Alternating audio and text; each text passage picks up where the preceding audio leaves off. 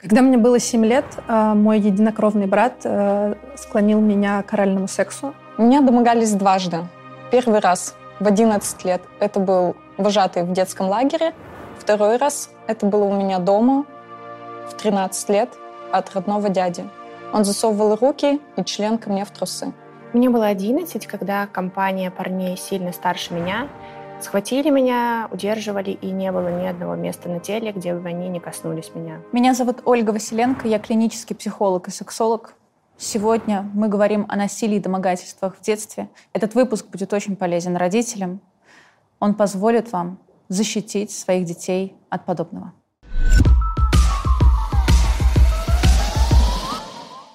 Скажите, когда это произошло впервые, вы понимали, что это ненормально?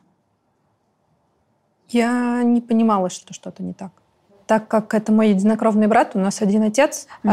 и папа старался компенсировать э, Денису и Веронике то, что их э, он как бы бросил, бросил ту семью. У них были свои комнаты в нашем доме.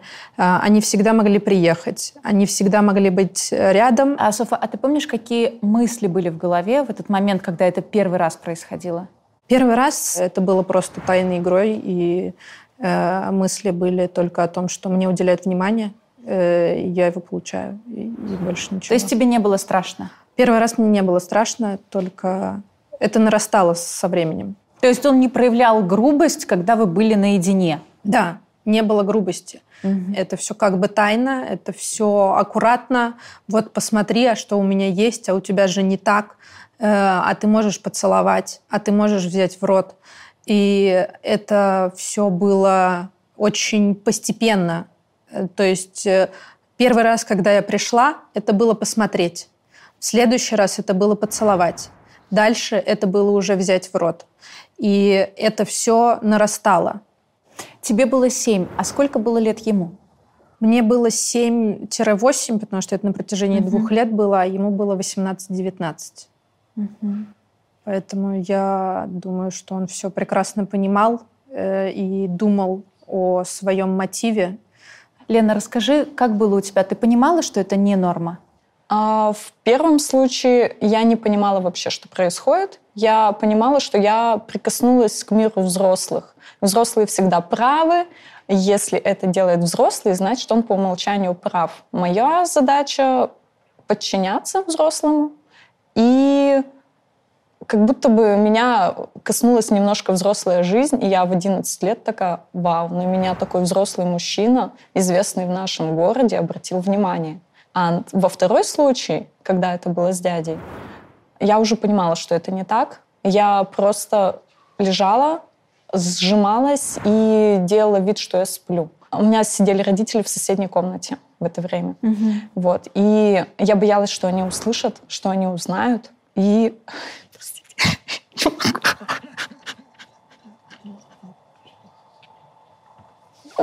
Не ожидала, что так произойдет, простите.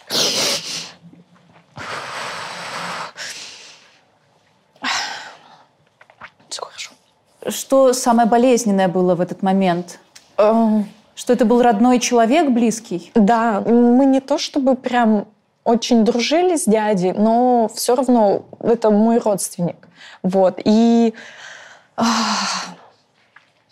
сама ситуация, что у тебя родители, они вот в трех метрах от тебя. Но почему-то ты не можешь к ним обратиться. Я боялась, что если я скажу маме, она сядет в тюрьму просто после такого, что она может сделать. То есть она в аффекте просто на него нападет и сделает что-то. Да, да, да. Mm-hmm. То есть здесь двоякая ситуация. И самым лучшим вариантом для меня оказалось просто молчать.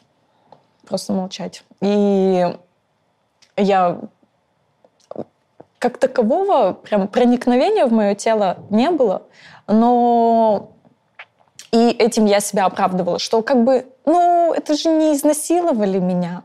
Меня просто везде общупал родной дядя. Да, он пытался. Да, я просто зажималась, я просто отворачивалась, и как будто бы я во сне вот так ерзаю. Я не знаю, понимал ли он, он был пьян. Потом просто память мне заблокировала все эти воспоминания, что про первый случай, что про второй. Вот. И только в последние года, когда пошла волна МИТУ, когда женщины начали рассказывать свои истории, мужчины тоже начали рассказывать свои истории, у меня просто флешбеками вот эти вот воспоминания, они выстрелили. И я такая, как это так это? Почему я про это даже вообще не помнила? А бывает такое, что ты возвращаешься к мыслям, а что я должна была сделать? Да, да, конечно, конечно. Я думаю, что ну, это самое первое было, что я, когда я про это вспомнила, я подумала, почему я никому об этом не сказала, и я начала вспоминать, что же со мной было. В первом случае это было, что мы наоборот, мы с девочками шушукались, а кто уже с ним ходил в кусты? С тренером? Да, да. И мы считали это крутым, классным. А ты уже с ним ходила? А ты уже с ним ходила? Я не знаю, что он делал с другими девочками. Со мной это были поцелуи, это были трогания под одеждой, э, поцелуй с языком, не просто там в щечку чмокнуть и все такое. Но это был мужчина, которому за 40 лет, который работает с детьми. Он, в принципе, он тренер, он детский тренер у тебя при этом было понимание, что это что-то взрослое, да. и не было таких переживаний, как с дядей. Да. Почему? Да. Как ты думаешь? А, потому что я думаю, что он это делал еще с другими девочками. Для меня это, это было, может быть, тоже, да, как игра такая между девчонками. Кто из нас заслуживает больше внимания? Кто из нас круче? Кто из нас mm-hmm. более классный? Может быть, опять же, потому что мы не придавали этому сексуализированного какого-то налета, да. А позже с дядей я уже понимала, что такое секс. Ну как, из э, да. фильмов, из книжек, э, из там, женских романов каких-то. Это весь э, секс-просвет, который у меня был. Вот. Поэтому я понимала, что так быть не должно. И поэтому мне было очень страшно в этот момент. Катя, как было у тебя? Ну, это был первый раз, когда это случилось, потому что, к сожалению, такой раз был не один.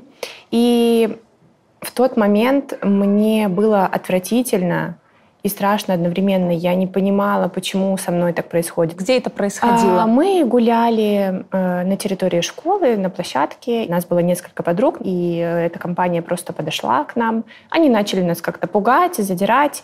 Вот. И девочки просто успели среагировать, а я нет. Их было пятеро. Угу. И вырваться не было никаких То есть они шансов. тебя схватили? Да, они прям схватили, держали и закрывали мне рот. Я не могла кричать, я не могла убежать, я не могла... Что в этот момент ты испытала? Какие мысли были? Я думала только о том, когда это закончится. То есть ты не отбивалась? Ты понимала, что это бесполезно? Я, я начала отбиваться, но меня только держали крепче. И никто взрослый не проходил мимо, никто этого не нет, видел? Нет. И девочки тоже убежали. То есть они не сообщили взрослым, они никого не позвали на помощь? Я не помню точно, э, там, какая была погода и во что мы были одеты, но э, я точно помню, что это была Страстная пятница, и это, э, это так было символично почему-то. И сейчас я просто э, каждый год думая о том, что это был один из самых ужасных дней.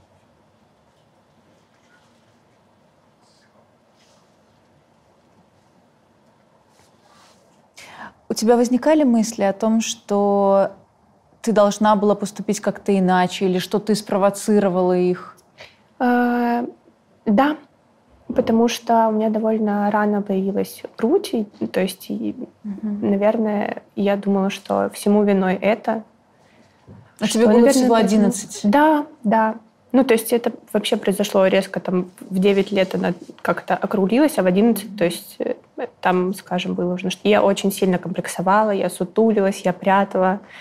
Э, после этого случая особенно, чтобы никто э, не обращал внимания, но это не помогало. Все равно через какой-то промежуток времени это повторилось в другом контексте, потом снова и снова. И я не понимала, мне казалось, что, может быть, я что-то делаю не так, хотя я не вела там никакой разгульный образ жизни, mm-hmm. и все было окей, вроде бы. Мне казалось, что просто, ну, значит, я что-то делаю не так, раз это происходит со мной, а не с другими. Очень часто те, кто пострадал от э, насилия, думают, что они как-то спровоцировали это своим внешним видом, своим поведением. Но человек не может спровоцировать такое отношение к себе. Это просто невозможно. Тем более этого не может сделать ребенок. Поэтому первая реакция очень часто начать искать причины. Мы пытаемся понять, а что можно сделать, чтобы этого больше не было. И нам кажется, что вот, вот я вот грудь спрячу, вот я как-то подстригусь, или я наберу вес, или я надену мешковатую одежду, и тогда этого не произойдет. Но это происходит, к сожалению. В твоем случае это были люди незнакомые. Да, а лицо только одного из них мне было знакомо, остальных я вообще не знала. И потом через какое-то время я увидела одного из них на улице. И он посмотрел на меня так, как будто бы он ну, дал мне этим взглядом понять, что не вздумай никому сказать. И ты никому не рассказывала? Нет. А почему ты не рассказывала? А, я не рассказывала подругам, потому что понимала, что как будто бы они не поймут меня, или там скажут, mm-hmm. что ну ты там себя видела, как бы. Такая-то грудь, конечно. Да. А маме не рассказывала, потому что думала, что ну, просто я останусь без мамы в таком случае на какое-то время. То есть что-то случится такое, она достаточно импульсивная, вспыльчивая. Угу. А папе не рассказывала, потому что в целом я очень рано поняла, что он мне не поможет. Э, когда там меня обижали в детстве, он говорил, что разбирайся сама, и как бы я разбиралась как могла. Поэтому вариантов, кому пойти, не было. Угу. И еще в том числе у меня было в семье физическое насилие. Меня не били, но папа периодически избивал маму очень сильно, и она обращалась в органы. Ну, на что она, разумеется, получала ответ, ну, как бы, пока же все нормально. Жива? Вот, да. Вот да. когда умрешь, тогда приходи. Ну, то есть что-то из этой серии. Я понимала, что как бы это какой-то замкнутый круг, и, скорее всего, с моей мелочью у меня вообще нет никаких следов. То есть это просто мои слова, они ничем не подтверждены, и, скорее всего, этому не придадут абсолютно никакого значения. И молчать казалось лучшим из выходов. Поэтому очень важно родителям проговаривать детям, что я несу ответственность за то, что с тобой происходит. Это правда так. Очень часто, когда происходит э, сексуальное насилие над детьми, тот, кто это делает, э, просит сохранить это в тайне. И используют стандартные манипуляции. Вот ты сказала про взгляд определенный, и ты прочувствовала это. Было очевидно. Другие рассказывают о том, что просто это, когда дети помладше, они говорят, что ну, это просто такая игра, это такая тайна. В моем случае это была тайная игра, которая происходила или поздно вечером, когда все лягут, или ночью, а, когда мы, он днем ко мне подходил и договаривался о том, что давай сегодня вечером, когда все уснут, ты придешь ко мне в комнату, а, и так как это было на протяжении двух лет, э, я... Э, это было не каждый день. Э, и когда он приезжал, он подходил ко мне днем и говорил, давай сегодня ты ко мне подойдешь, а сегодня мы будем играть.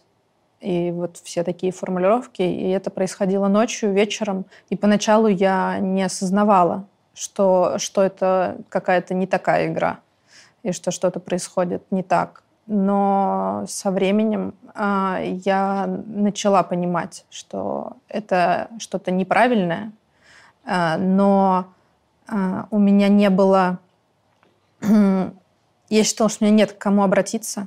Э, и так как мне было страшно об этом рассказать, э, плюс ночь, все спят, э, если я буду кричать, э, если я как-то потревожу всех, это тоже для всех будет как-то дискомфортно, и я боялась быть неудобной. Очень не хотелось со своими проблемами к кому-то прийти, и их же кто-то должен будет решить, помочь. А ну, я стеснялась того, что я нуждаюсь в помощи. Мне хотелось, э, чтобы это прекратилось, но как, как будто как э, ребенок я не могла с этим ничего сделать. Он э, просто звал меня периодически. Я приходила, потому что мне казалось, что уже другого варианта нет. Он вот это как привык. раз это то, что будет возникать как вопрос у многих. Ну, получается, что ты сама приходила, и ты в какой-то момент уже осознавала, что это ненормально. Расскажи, почему ты все равно приходила? Я приходила, потому что это все равно для меня было какое-то внимание. Потому что я росла в среде, где одни парни, э, и какого-то персонального внимания у меня было очень мало. Э, и даже когда я понимала, что что-то не так, мне очень сильно э, хотелось внимания. То есть это только со мной, это только для меня. А с другой стороны, было ощущение, что у меня нет выбора, что вот даже если я захочу прекратить, что это будет э, напряжением других людей, что я кого-то обременю своей проблемой. Лена, а у тебя как было? Дядя потом, может быть, что-то говорил о том, что это тайна, никому не рассказывай. С дядей нет. А, я даже не знаю, помнил ли он об этом, потому что он был очень сильно пьян.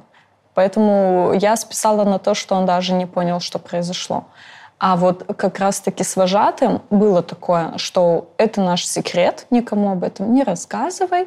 Мы с тобой такие близкие друзья. Я выбрал тебя как своего друга, потому что ты самая умная, самая красивая из девочек. И ты, конечно же, да, типа, секрет, это классно, вау, со мной поделятся секретом.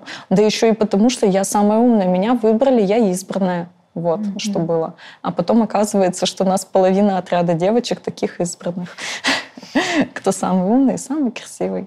Популярный миф детей насилуют э, и к детям испытывают влечение только люди с расстройствами, у которых нет секса со взрослыми. Ну, то есть, если его влечет только к детям, то значит он вот такой. Он где-то там бегает, э, из-за кустов выглядывает. Но по факту это происходит со взрослыми, у которых есть дети, есть семьи, есть жены, есть секс с этими женами. Но они это делают. Катя, по-моему, были еще другие истории? Следующий случай был в деревне у родственников, это на Урале, и я пошла со старшими, с дядей и тетей на дискотеку. И когда как-то мы там расходились, ну, ко мне начал проявлять знаки внимания молодой человек, он был ну, постарше, тоже примерно возраста моего дяди, и решили нас оставить вдвоем, ну, якобы там подростки и все такое. Ничего страшного не произойдет, ну там по пообщаются мило и все. Э, мы целовались с ним, да, это я не отрицаю, но то, что начало происходить дальше, то есть он тоже стал склонять меня к сексу, пытаться меня раздеть и потрогать. Я говорила нет, а он сказал, что ты явно дала понять, что да, зачем ты тогда так себя вела? И я просто стояла там как оплеванная, не могла понять вообще, что со мной не так. Ну, то есть я снова провалилась в ту историю, как будто бы я виновата. Но я должна сказать очень большое спасибо своему дяде, потому что на следующий день он увидел, что со мной что-то не так. Я плакала, и я ему призналась. И я не знаю, что он ему сказал, но он извинился передо мной. Тебе стало легче от этого? Нет, это не был его собственный какой-то позыв угу. и внутренняя необходимость. Но я была очень сильно благодарна дяде, что вот э, есть, оказывается, такой человек, который может меня хотя бы защитить. Это, наверное, был первый случай, когда я рассказала, и тут же что-то произошло хорошее. То есть мне помогли, меня услышали. Наверное, как-то так. А сколько тебе было лет, когда это произошло? Ну, это было, может быть, через год или полтора после первого случая. То есть 12-13 я была уже еще с чуть большей грудью, да. Но э, я все равно не понимала, что, почему это какое-то бремя и рок мне казалось очень тяжелый, что это не классно, как там все девчонки завидовали, говорили, ой, там, да ты просто прибедняешься, да ты просто хочешь, нарываешься на комплименты. Я говорила, нет, вы просто не понимаете, с этим очень тяжело. Ну, то есть у меня было несколько случаев вот уже, когда это приносило мне э, такие неприятности. Это не классно. Это не про комплименты, это вообще ни, никому не пожелаешь такого. Да, к сожалению, Дети в силу того, что у них нет полового воспитания, они не знают, как себя защитить от этого. Не всегда понимают, что вообще-то даже просто трогать – это тоже не норма. И в сексуализированное насилие на самом деле включается очень много всего. И просмотр порно, и осмотр гениталий, и демонстрация гениталий, и даже просто э, навязчивые разговоры о сексе, которых ребенок не хочет, и подглядывание, э, и секс при ребенке, в том числе, когда ребенок слышит секс. То есть, по сути, мы живем в этом сексуализированном насилии. Оно просто нас окружает. И очень часто мы даже не замечаем этого и вспоминаем об этом уже позже, уже потом. И я, когда готовилась э, к этому выпуску, я точно так же вспомнила, что нас э, выгоняли голых на улицу. И мы, мне было, наверное, лет 7 или 8, когда мы просто голые стояли, полностью голые на улице. Это была э, уже почти зима, было холодно, и я понимала, что это ненормально, но ничего поделать не могла. И нас увидела мамина подруга, она была в шоке, она не понимала, что мы делаем голые на улице, э, и завела нас э, домой. А, очень часто у детей случаются такие какие-то жестокие игры. Для меня это тогда была просто игра. То есть мы играли, и это было якобы наказание. И по этим жестоким играм тоже можно понимать, что что-то происходит не то.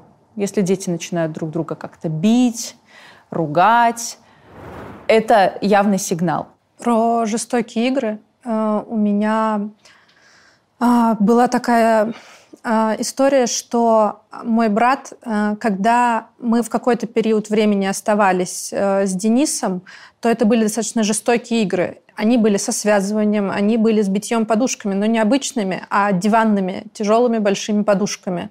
Э, но так как это все было с криками, ссорами, и, в принципе, это большинство было парней, то мы никому не жаловались, не рассказывали.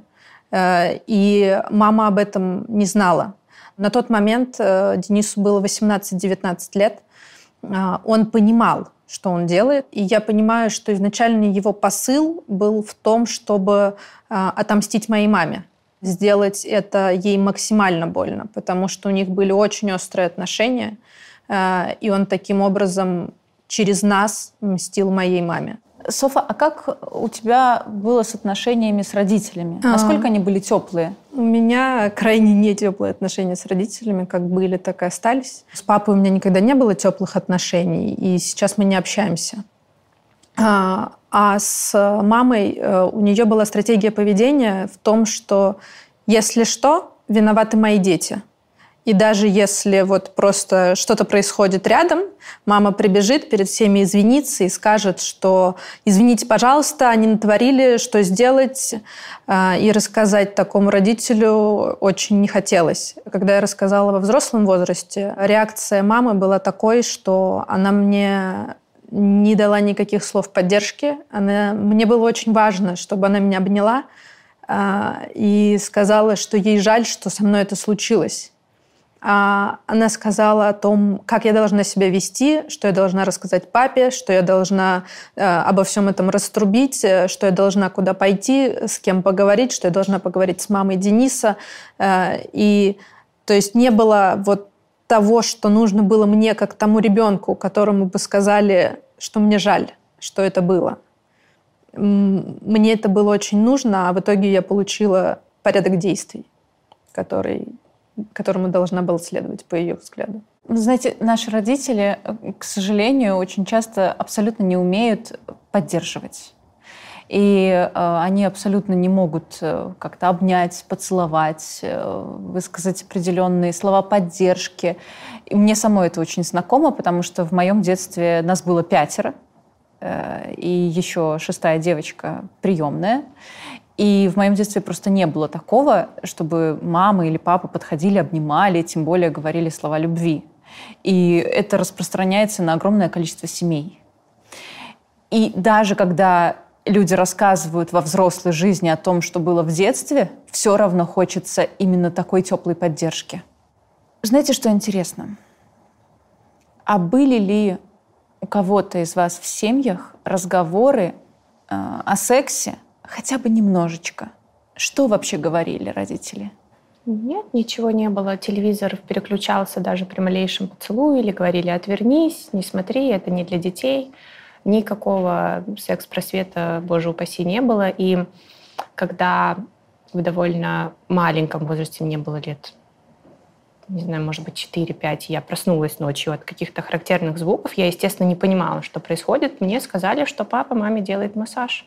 Поэтому там было без шансов узнать. Кстати, что как ты отреагировала на эти звуки? Ты испугалась?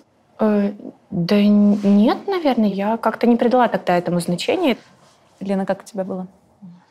А ко мне в 16 лет подошел папа и сказал, дочка, настало время поговорить про пестики и тычинки. Я сказала, папа, я все знаю. Он такой, ну если тебе нужны презервативы, они лежат вот в тумбочке возле кровати. Я говорю, хорошо. Это весь секс-просвет, который был. У меня к 16 годам была старшая дочь, и тема секса моей мамой обсуждалась крайне тяжело. Э, она даже сейчас боится вступать в отношения из-за того, что боится того, что у нее будут дети. Э, и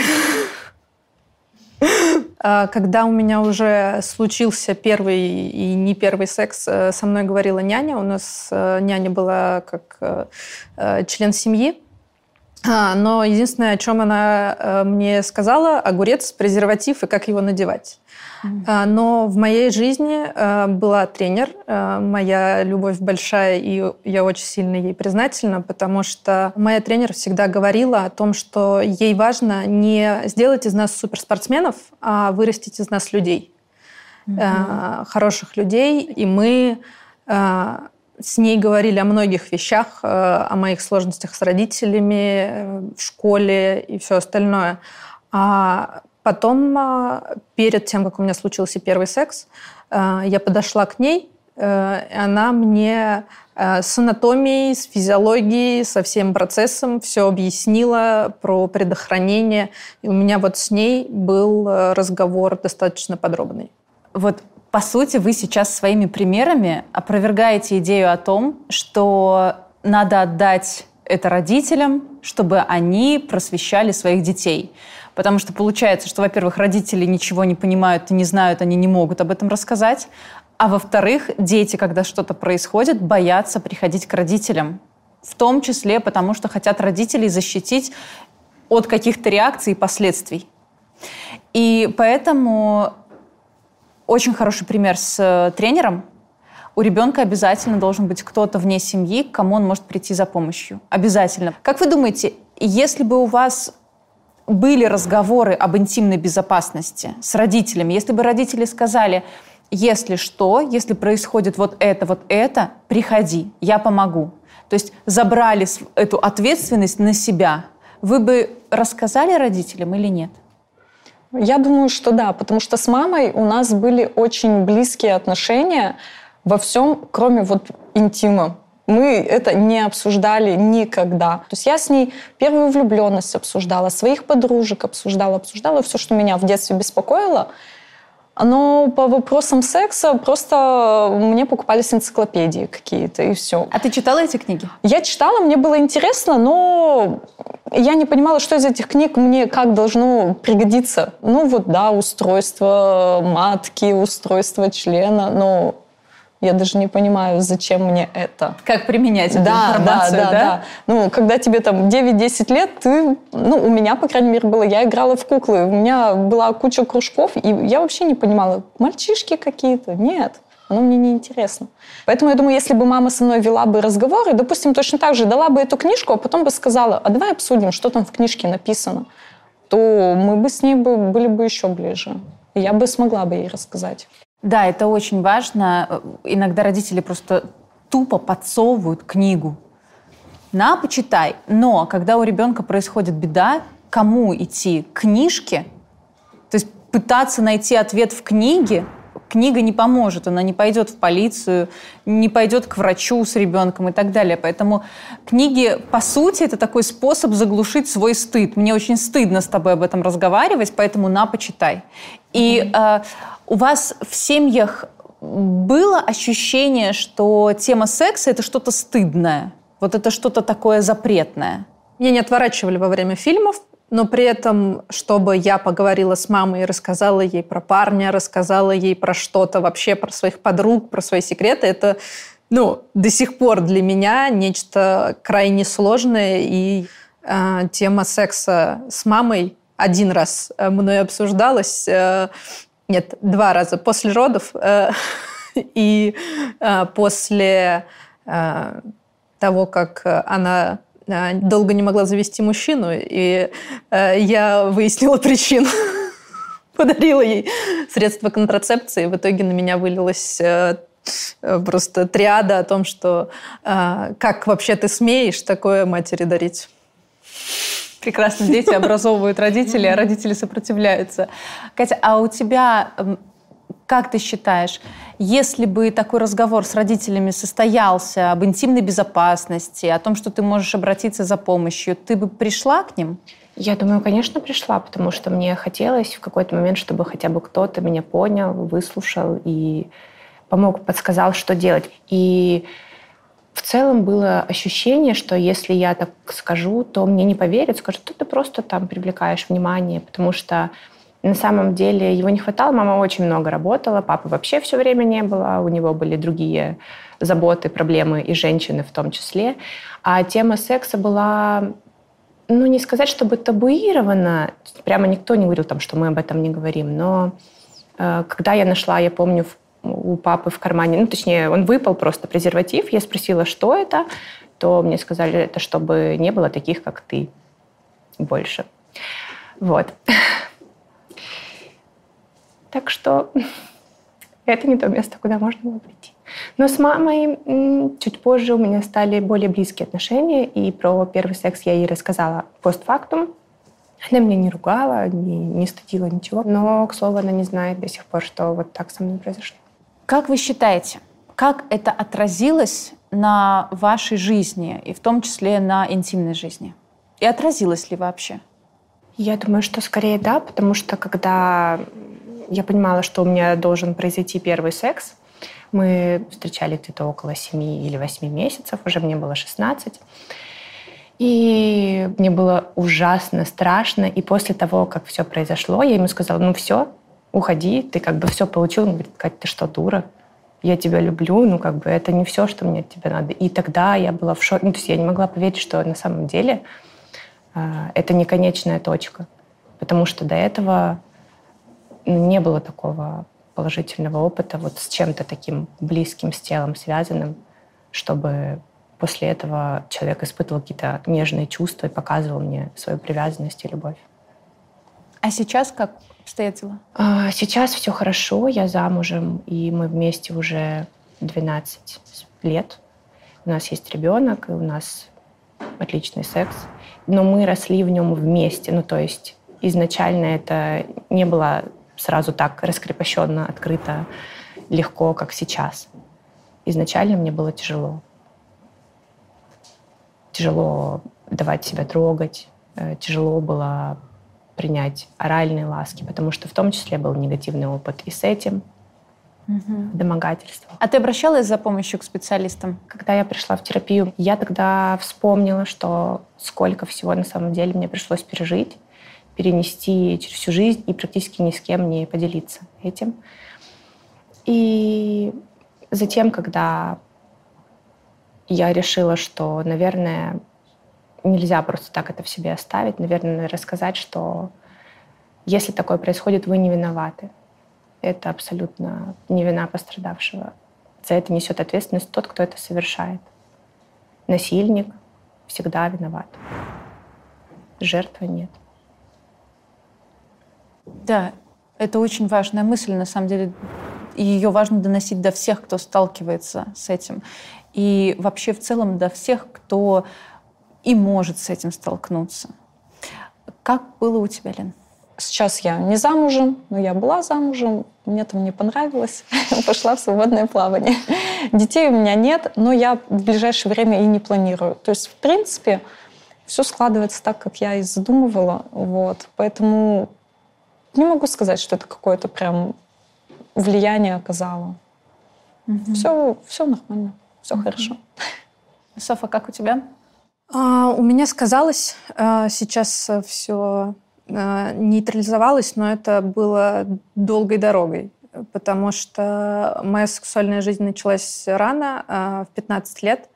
Это мой бывший муж. Мы были вместе с моих 14.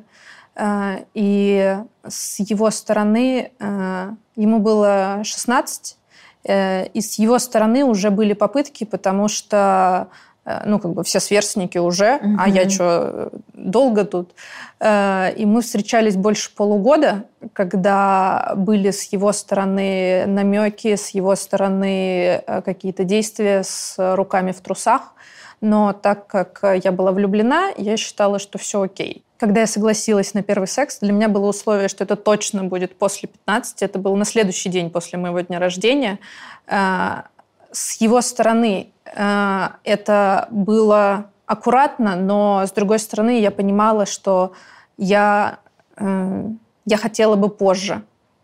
Э, и мне было очень сложно принимать удовольствие, что оно вообще у меня может быть. У меня было ощущение, что я должна для него сделать, и оральный секс для меня был поначалу чем-то очень сложным. То есть я за долгое время пришла сейчас к тому, что для меня это не проблема сейчас. А потом случилось так, что а, порвался презерватив, и в 16 лет э, у меня родилась старшая дочь. А, к 20 годам у меня стало две дочери. Э, и вот после младшей дочери все стало более-менее налаживаться, потому что мы стали больше разговаривать, мы стали больше обсуждать эту тему. А, и сейчас мы в разводе, мы были вместе 9 лет. А, и после развода стало еще лучше. Больше открытости и больше свободы. Когда мы вырастаем, в том числе, бывает так, что это оставляет отпечаток, и нужна помощь специалиста. А бывает так, что помощь специалиста не нужна. Нужно работать с теми проблемами, которые есть. И ко мне иногда приходят и спрашивают, а вот у меня в жизни было сексуальное насилие, а сейчас я не испытываю оргазма, например. А что мне делать, как мне понять, э, куда мне идти, надо ли мне работать с этим сексуальным насилием. Так вот, мы начинаем работать с реальной проблемой, которая есть. Если мы понимаем, что действительно отпечаток остался, то тогда мы с этим работаем. Если мы понимаем, что дело не в этом, и часто так бывает, то тогда мы даже в это не углубляемся. К сожалению, сейчас, когда э, люди идут к психологу, например, в определенных методах особенно, они начинают годами в этом разбираться, копаться, изучать это. И на самом деле не всегда это полезно. Иногда полезно просто оставить это и пойти дальше. У меня была ситуация в том, что мне нужно было разобраться. У меня тревожно-депрессивное расстройство, э, началось все после развода, э, а потом случилось так, что я нечаянно на работе встретилась со своим братом. У нас не было разговора, ничего, но это очень сильно меня всколыхнуло, э, и мое либидо упало ниже плинтуса. Э, и я понимала, с чем это связано. Э, я тогда занималась с психотерапевтом, и мы на протяжении двух месяцев работали. Один из важных для меня моментов был, что мне нужно рассказать маме. И дальше, когда я стала об этом свободнее говорить, рассказывать, и когда я поняла, насколько это важно говорить и поднимать эту тему, это мне очень помогло э, восстановиться и вернуться к более привычному уровню либидо. Да, спасибо тебе за твой пример, потому что он как раз очень показательный, когда действительно возникла эта проблема, два месяца работы э, и получили результат. Есть ли у вас вопросы сейчас ко мне? Для меня стоит сейчас вопрос, так как я сейчас не в отношениях, что у меня появится человек, э, и так как мое насилие было в семье, э, мой страх связан с тем, что я могу привести домой человека, который для меня будет близким, а, а с детьми будет что-то. Я очень часто проговариваю с детьми правила нижнего белья и как поступить в той или иной ситуации. А, но вопрос остается тем, а как поговорить с ними, если это человек, а, которого я люблю, и они могут мне не сказать из-за того, что ну это же такой близкий тебе человек. Если ты идешь на защиту к нам, то почему ты не будешь защищать его? Хотя я всегда, неважно, что это за родственник э, и все остальное, я всегда на их стороне. Но у меня есть большой страх. Ты можешь им это проговорить? Скорее всего, да. Э, но вот есть ощущение все равно, что даже если я буду проговаривать, э, есть шанс того, что оно может случиться. И это, наверное, самое э, волнующее меня в остатке после всего. Я бы рекомендовала здесь именно этот страх проработать. Для этого есть хорошие методы, в том числе когнитивно-поведенческая терапия, когда мы берем страх, разбираем его, и нас отпускает, потому что мы не можем все контролировать, как бы нам ни хотелось. Сейчас, когда я стала мамой, остро стоит вопрос э, в том, чтобы научить моего сына видеть, если что-то происходит не так, выстраивать с ним отношения, чтобы он мог всегда ко мне прийти. И э, у нас, разумеется, есть правила трусиков. Он знает, что никто не может без его разрешения его трогать, смотреть, просить снять или что-то сделать против его воли. А, он знает, как называются его половые органы, как называются противоположного пола половые органы. Все с этим спокойно, но я не знаю, насколько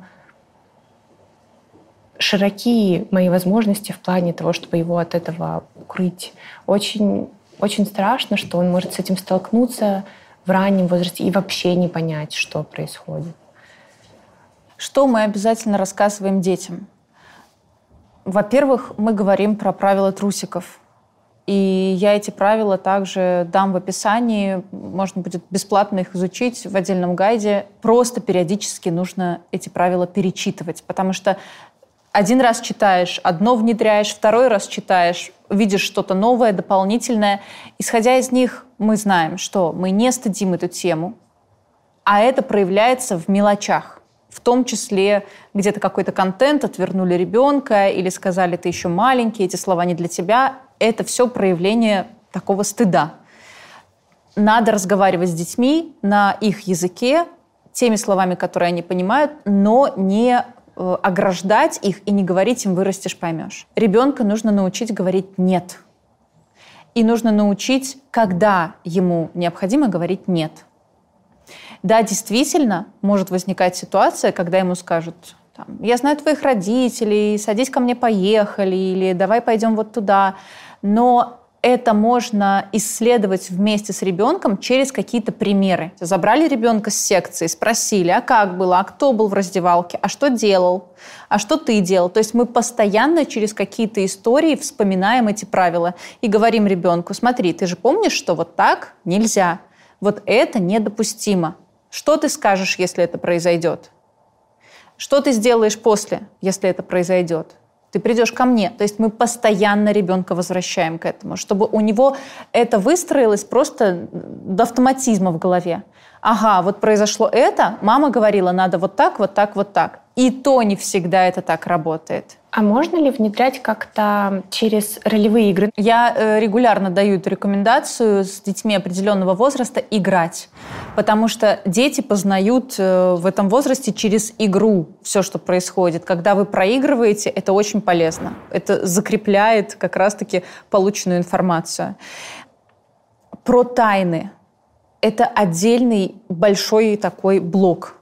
Во-первых, есть плохие тайны, если ты испытываешь определенные эмоции, тебе тяжело, ты испытываешь чувство вины, тебе тревожно.